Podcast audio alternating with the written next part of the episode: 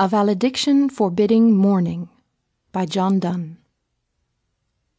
As virtuous men pass mildly away, And whisper to their souls to go, Whilst some of their sad friends do say, Now his breath goes, and some say, No; So let us melt, and make no noise, No tear floods nor sigh tempests move; 'Twere profanation of our joys To tell the laity our love.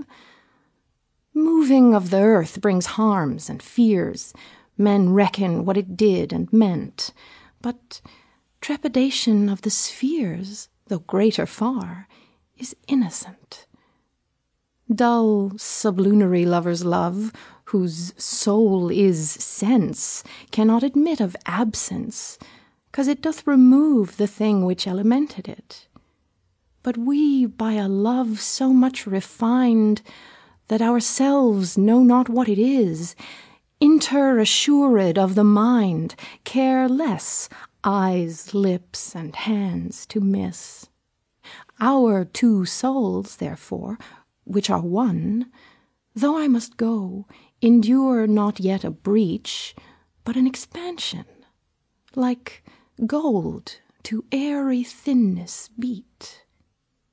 If they be two, they are two so As stiff twin compasses are two: Thy soul, the fixed foot, makes no show To move, but doth, if th' other do. And though it in the centre sit, Yet when the other far doth roam, It leans and hearkens after it, And grows erect as that comes home. Such wilt thou be to me, who must, Like th' other foot, obliquely run: Thy firmness makes my circle just, And makes me end where I begun.